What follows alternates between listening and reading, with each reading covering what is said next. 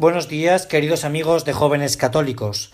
Impresionante el pasaje que vamos a contemplar del Evangelio de San Juan en este quinto domingo de Cuaresma. La resurrección de Lázaro. Un hecho tan impresionante que muchos de los que estaban en contra de Jesús ya toman partido contra él y deciden señalarlo para la muerte. Muchas cosas son las que nosotros podíamos contemplar aquí, en este pasaje del Evangelio. Pero mira, vamos a quedarnos en pequeñas frases o relatos que tú habrás considerado tantas veces que nos pueden ayudar. La primera es aquellas palabras de los enviados de las hermanas de Lázaro a Jesús cuando está todavía en la lejanía, cuando no está en Betania. Le dicen los enviados, Señor, mira, aquel a quien, amas está enfermo aquel al que amas está enfermo. Qué buena frase para que consideremos nosotros. Jesús viene a curar. No ha venido a llamar a los justos como tantas veces hemos considerado, sino a los pecadores. Los ha venido a llamar Jesús para su redención, para su penitencia. Y lo que hace Jesús cuando porta la cruz, el peso de la cruz, no son los pecadores, sino los pecados de los hombres. Jesús rechaza el pecado y quiere cargar con el peso de la cruz. Esto nos puede ayudar a cada uno de nosotros a decir, me ama. Jesús me ama aunque yo esté enfermo. Y esto es una gran consideración que es muy tranquilizante para cada uno de nosotros. El problema es cuando los hombres no nos sentimos pecadores, cuando nosotros no somos capaces de reconocer el pecado y pedir perdón con ese deseo de arrepentimiento. No lo volveré a hacer. Papá, no lo volveré a hacer.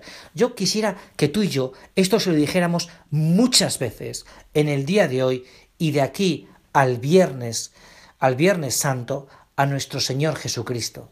Jesús, no lo volveré a hacer. Y para eso hay que sentirse pecador. De hecho, Jesús dice, esta enfermedad la enfermedad de Lázaro no es una enfermedad de muerte, sino para gloria de Dios. Dios se glorifica cuando ejercita su misericordia en el sacramento del perdón, cuando nos puede perdonar. Los santos, como tú y como yo, han tenido su carácter, pero han, deseado siempre, siempre, el, apoyándose en la gracia de Dios, superar su carácter.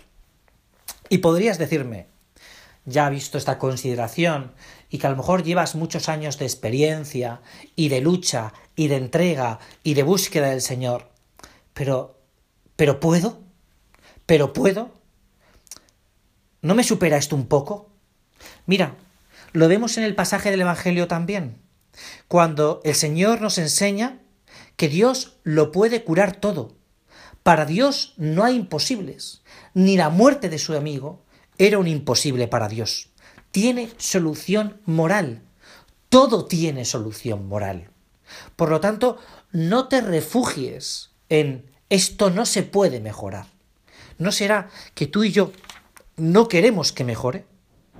Para eso tenemos un recurso, el mismo recurso que usan Marta y María, un recurso inteligente.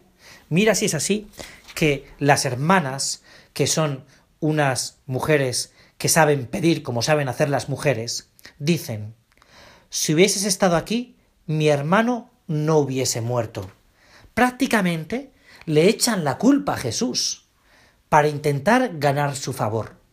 Muchas veces nosotros tendremos que decirle esto mismo a Jesús.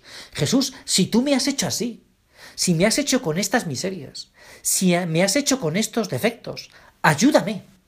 Ese es el gran laboratorio de la fe del que nos hablaba Juan Pablo II.